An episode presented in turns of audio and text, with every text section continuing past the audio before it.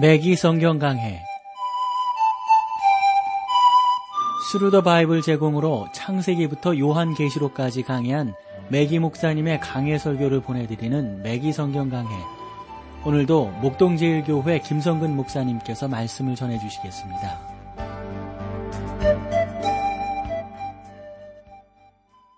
애청자 여러분 안녕하셨습니까? 맥기 성경 강해 자 오늘도 여러분들을 다니엘서로 모시겠습니다. 오늘 다니엘서 26번째 시간이 되네요. 이제 10장, 10장 중반부터 우리가 나누겠는데, 우리가 지난 시간에 이런 내용을 조금 나눴어요. 아, 성도인 우리는 자기가 영적 전투에 참여하고 있다는 사실을 알아야 한다 하는 거였습니다.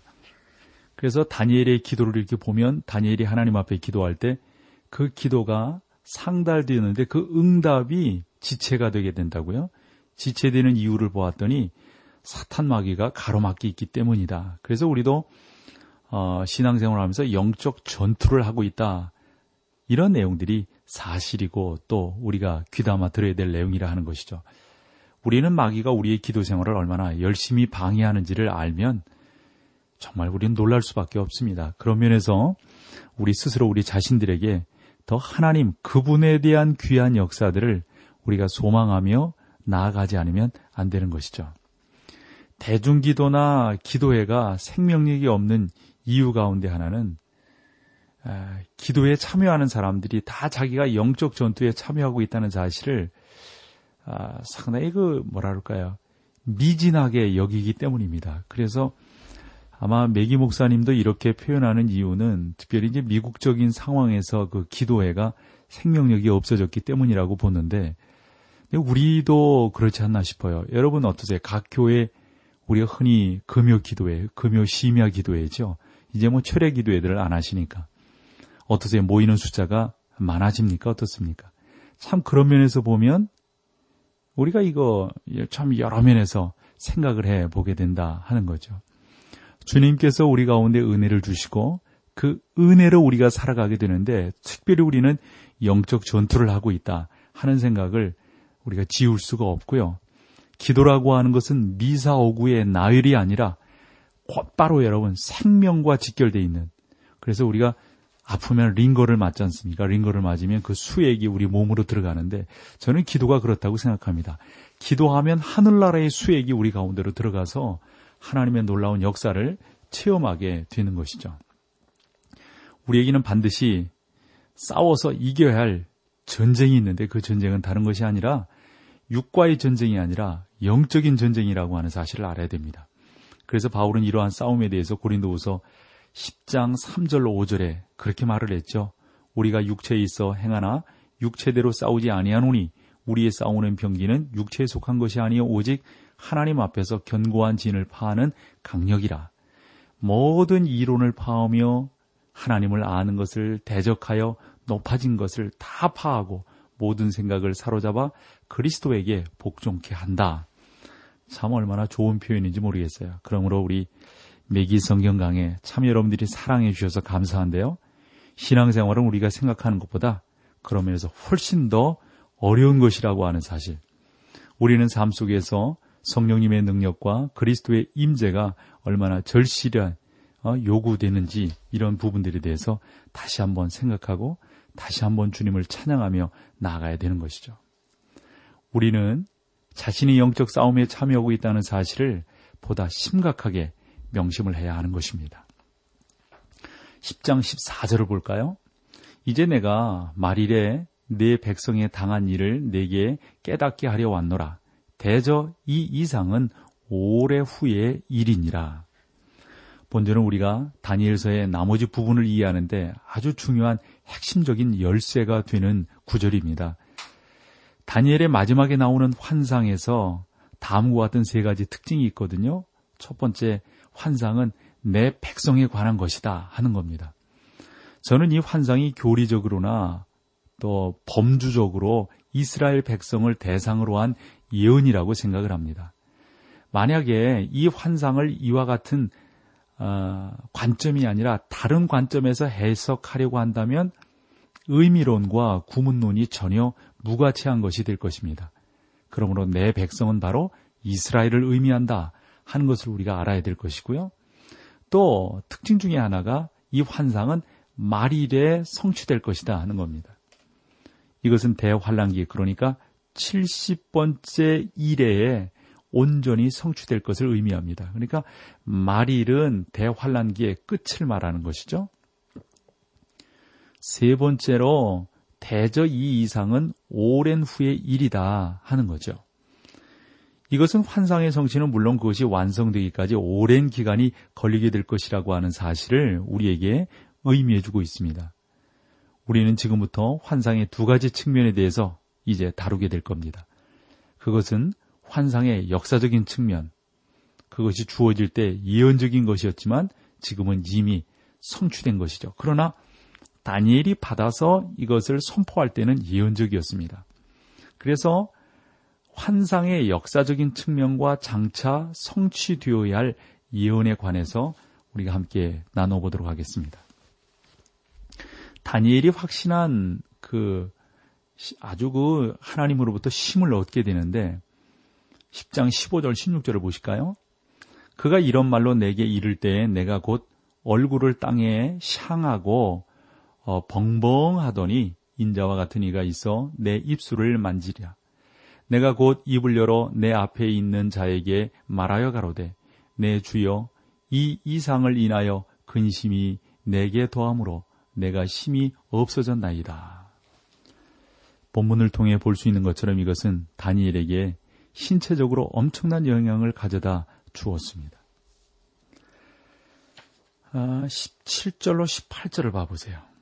내 몸에 힘이 없어졌고 호흡이 남지 아니하여 싸우니 내 주의 이 종이 어찌 능히 주로 더불어 말씀할 수 있으리까?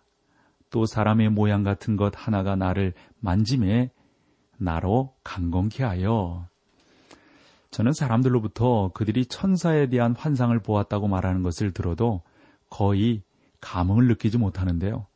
저는 그들이 정말로 천사를 본 것이 아니라는 것을 알았기 때문입니다. 천사를 보는 체험은 다니엘에게 엄청난 영향을 가져다 주었습니다. 19절로 20절을 봐보세요. 가로대 은총을 크게 받은 사람이여 두려워하지 말라. 평안하라, 강건하라, 강건하라.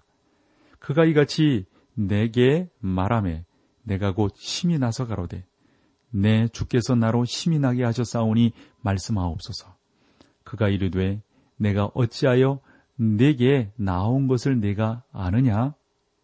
이제 내가 돌아가서 바사군과 싸우리니와 싸우려니와 내가 나간 후에는 헬라군이 이를 것이라. 헬라를 상징하는 또 다른 천사가 등장하는 것입니다. 그는 또 하나의 사단의 군장이 될 것이죠. 그래서 다니엘에게 말한 천사는 지금 진행 중인 싸움터로 다시 돌아간다 라고 말을 하고 있습니다. 10장 21절로 가볼까요? 오직 내가 먼저 진리의 글에 기록된 것으로 내게 보이리라. 나를 도와서 그들을 대적하는 자는 너희 군 미가엘 뿐이니라. 여기에 보시면은 진리의 글에 기록된 것 그랬는데 천사는 다니엘을 하나님의 말씀으로 인도하게 됩니다. 그래서 기록된 여러분 이것은 뭐뭐 뭐 쓰여져 있는 것을 말하는 것 아니겠어요? 그러니까 다니엘은 하나님 말씀과 배치되는 것을 보거나 듣지 않게 되는 겁니다.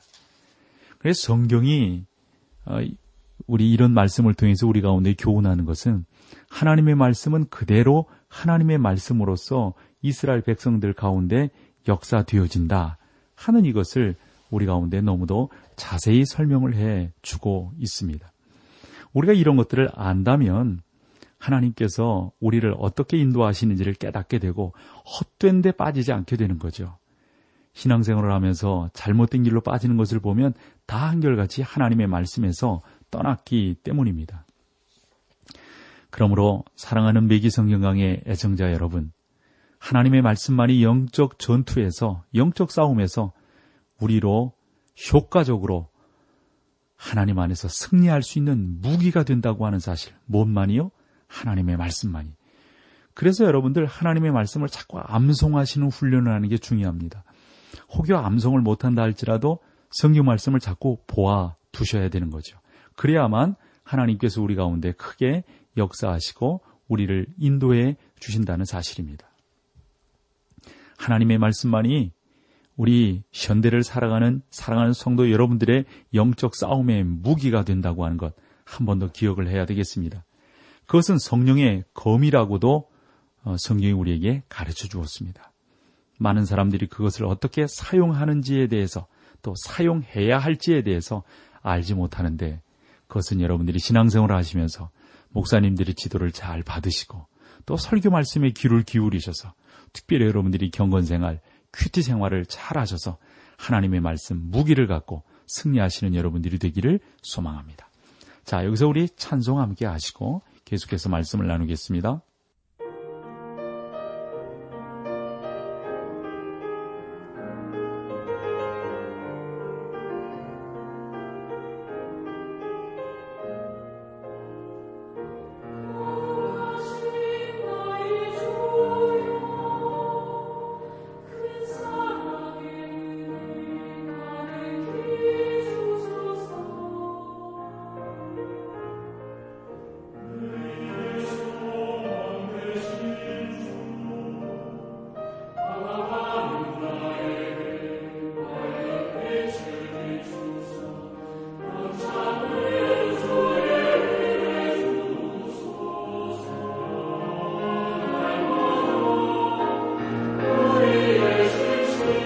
Lord.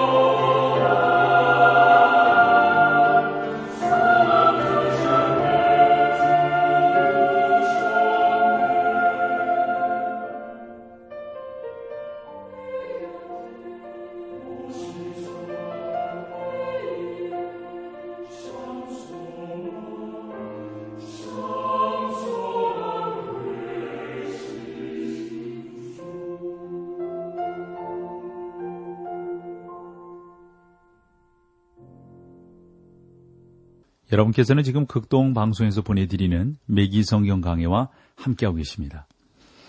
자, 이제 11장으로 넘어가 보실까요? 11장의 주제는 계속되는 환상입니다. 안티오코스 에피파네스의 정체가 여기서 밝혀지게 되고요. 불법의 사람의 사악하고 반역적인 의지를 또 이 11장에서 볼 수 있고 마음이 강박한 왕이 일시적인 승리를 거두게 됩니다. 이것 또한 11장에서 우리가 볼 수가 있습니다.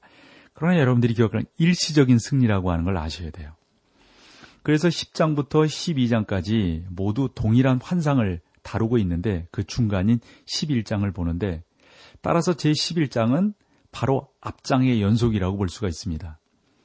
본장이 중요한 이유는 그것이 특별히 다니엘이 그 이스라엘 백성들에 관해서 제 9장의 71회에 대해서 상세히 설명하고 있기 때문에 이 11장에서요. 그래서 훨씬 더 중요한 것이죠. 그래서 본장은 또 제2장에서 나온 여러 가지 쇠붙이로 된 신상과 제7장에서 나온 짐승, 그 짐승을 통해서 상징되고 있는 네 나라 가운데 마지막 세 나라에 대해서 이 11장이 상세히 설명을 해주고 있어요. 본장에서 가장 중요한 사건이 되는 것은 다니엘의 기도에 대한 응답을 갖고 오는 천사를 사단이 방해했다는 사실입니다. 그것은 이 예언이 다니엘의 백성과 관계가 있어서 매우 중요한 두 나라에 대한 것이었기 때문입니다. 두 나라는 바사와 헬라입니다. 본장의 또한 가지 주목해야 할 어, 중요성은 그것이 신약과 구약의 예언에 있어서 간격을 메워주고 있다는 사실입니다. 우리는 신구약 중간기를 침묵의 기간이라고 말하는데 이것은 정확한 표현이 아닙니다. 신구약 중간기는 이스라엘 백성이 극한 고통을 당한 시기입니다. 이스라엘은 시리아와 애굽인들의 손에 고통을 당했죠. 이 두 나라가 서로 싸우면서 일진 일퇴를 막 거듭하는 동안 팔레스틴은 그 중간에 끼어가지고요. 이리 밀려다니고 저리 밀려다니고 그러면서 고통을 당하게 됩니다. 신구약 중간기에 장차 적 그리스도의 예표인 안티오코스 에피파네스가 일어나게 되는데 그는 셀레우쿠스 가문 출신이었고요.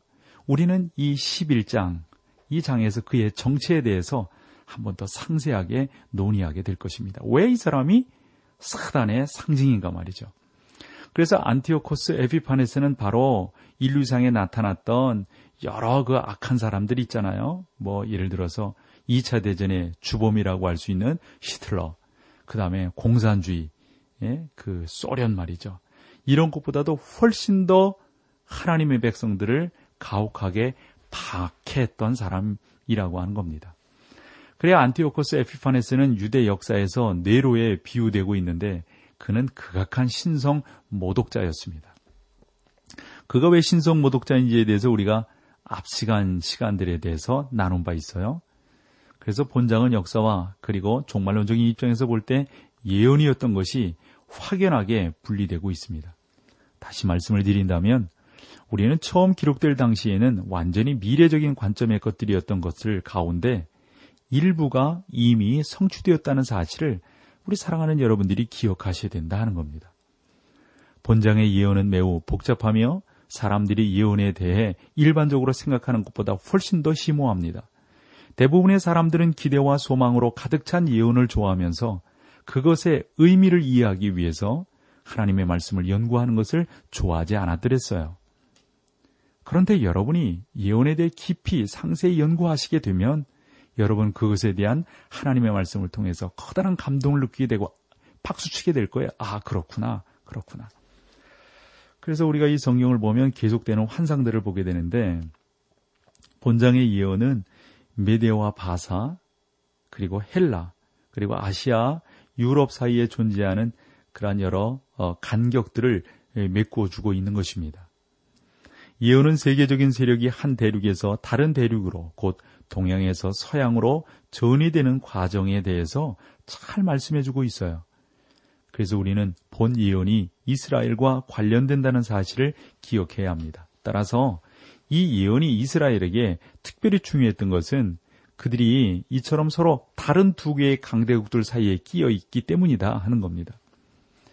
이때는 이스라엘 백성에게 있어서 커다란 고난의 시기가 아, 되는 것입니다. 자, 이제 본장으로, 본문으로 들어가 볼까요? 11장 1절이에요. 내가 또 메데 사람 다리오 원년에 일어나 그를 돕고 강하게 한 일이 있었느니라. 여기서 말하고 있는 사람은 천사입니다. 본장은 제 10장의 연속인데 천사는 아마 가브리엘이었을 겁니다. 그러나 그의 이름은 구체적으로 언급되어 있지 않습니다. 이러한 사건은 다니엘이 사자굴 속에 던져진 다리오 통치 때문에 일어난 일입니다. 다리오는 다니엘을 구하려 했지만 수포로 돌아갔습니다. 그는 자신이 내린 조소에 스스로 말려 들어갔습니다. 다리오는 다니엘에게 너의 항상 섬기는 네 하나님이 너를 구원하시리라 라고 말을 했습니다. 일어나 그를 돕고 강하게 한 일이 있었던 것이죠. 천사는 다리오의 믿음을 돕고 강하게 해 주었습니다. 천사는 또 다니엘도 돕고 위로를 해 주었지요.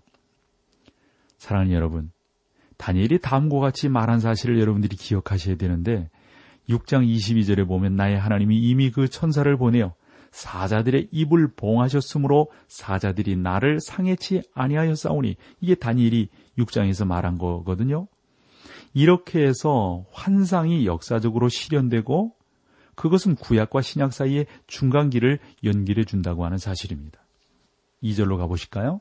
이제 내가 참된 것을 내게 보이리라. 보라, 바사에서 또새 왕이 일어날 것이요. 그 후에 넷째는 그들보다 심히 부유할 것이며 그가 그 부유함으로 강하여진 후에는 모든 사람을 격동시켜 헬라국을 칠 것이며 예, 그러니까 2절부터 34절까지는 미리 기록된 예언적인 역사에 가장 주목할 만한 신뢰 가운데 하나입니다. 그래서 여러분들이 이 본절을 보시면서 다니엘의 후기 저작서를 주장하는 부정적인 비판의 원인이 된다고 하는 사실도 어, 여러분들이 염두에 두시면서 보시면 좋을 것 같아요. 그러나 우리는 왜 이것을 다니엘이 직접 기록했다고 하는지에 대해서 분명한 진술을 어, 여러분들과 함께 해 나가면서 믿음의 고백을 이제 하게 되는 것이죠. 그래 본장의 예언은 너무나 상세하고 정확해서 자유주의 비평가들은 그것을 미리 예언된 예언으로 받아들여지 않고 있는 것이죠. 왜냐하면 너무 상세하기 때문에 그들은 다니엘의 이 예언이 이미 성취된 역사를 기록한 것이라고 주장을 하는 거죠. 그래서 후기 저작서를 주장하는 거죠. 그러나 저 자신은 자유주의자들을 가리켜 자유주의자라고 부르는 것을 몹시 못마땅하게 생각합니다. 왜냐면요. 그들이 융통성이라고는 전혀 없는 편협한 사람들이기 때문입니다. 그럼에도 불구하고 그들은 자기들의 마음이 넓다고 말하고 성경을 편협된 관점에서 바라보지 않는다라고 말을 하는데 여러분 한 가지 예를 들어보겠습니다. 예를 들어서 이 그 메기 목사님이 설명한 그 내용을 좀 소개해 보면 이 메기 목사님이 남부 캘리포니아에 살고 있었거든요. 그때 그곳에 있는 자유주의자 한 사람이 메기 목사님에게 목사님, 저는 종종 라디오를 통해서 목사님의 강의를 듣습니다. 라고 말을 했다는 거예요. 그 말은 마치 목사님을 이렇게 지켜 세우는 듯한 태도였답니다. 그리고는 계속해서 저는 목사님이 예언을 신뢰할 만한 것으로 받아들이고 있는 것을 알고 있습니다. 이렇게 말을 하면서 다니엘서를 이용했다는 거죠. 그러면서 그 사람이 하는 말이 저는 어? 그 메기 목사님 당신께서 늘 그런 것들을 신뢰하고 있는데 그래서 이 메기 목사님이 이렇게 말을 했다는 거예요. 당신은 무슨 권위로 다니엘서의 전기 저작 시기를 배척하고 후기 저작서를 받아들이는 겁니까? 그랬더니 그 사람이 이렇게 대답을 했다는 겁니다. 예, 그것은 매우 간단하죠. 저는 기적이란 불가능하며 일어날 수 없는 것이라 이렇게 믿고 있습니다. 그러므로 이 말씀이 사전에 기록되어 온 것이라면 하나의 기적이 될 것입니다. 따라서 이것은 사후에 기록된 것이 분명합니다. 사랑하는 우리 매기성경강의 애청자 여러분, 이것이 바로 마음이 좁고 편협하며 한쪽으로 치우친 기원회가 아니겠습니까? 이 다니엘서 이 11장은 하나님의 말씀에 미리 기록된 가장 중요한 또 주목할 만한 역사 가운데 하나인데 보수주의 학자들은 다니엘서의 초기 저작서를 주장합니다. 이것은 우리가 기적을 인정한다는 사실입니다. 하나님의 말씀이 계시라고 하는 것을 인정하는 겁니다. 계시는 왜 그것이 계시입니까? 언젠가 그 말씀이 그대로 이루어지기 때문에 계시가 되는 것이죠. 천사는 바사의 고레스 이후 네 명의 특별히 주목되는 왕이 나타날 것을 말했습니다. 저는 그들이 누구인지를 어, 우리가 알 수 있다고 생각하는데 그들은 주전 529년에 캄비세스와 주전 522년에 슈도 스메르디스 그리고 521년에 다리오 히스타스피스 그리고 480년 주전 480년이죠. 그리스를 침략한 크세르크세스입니다. 하지만 그가 살라미 전투에서 패한 후 메데 파사는 결코 세계를 지배하지 못하게 됩니다. 저는 크세르 크세스가 에스더서에 나오는 아하수에로와 동일 인물이라고 생각합니다. 자, 오늘 여기까지 하고요. 다음 시간에 우리가 또 계속해서 주의 말씀을 갖고 함께 나누도록 하겠습니다. 함께 해주셔서 고맙습니다. 맥기 성경 강해 지금까지 Thru the Bible 제공으로 창세기부터 요한계시록까지 강해한 맥기 목사님의 강해 설교를 목동제일교회 김성근 목사님께서 전해주셨습니다.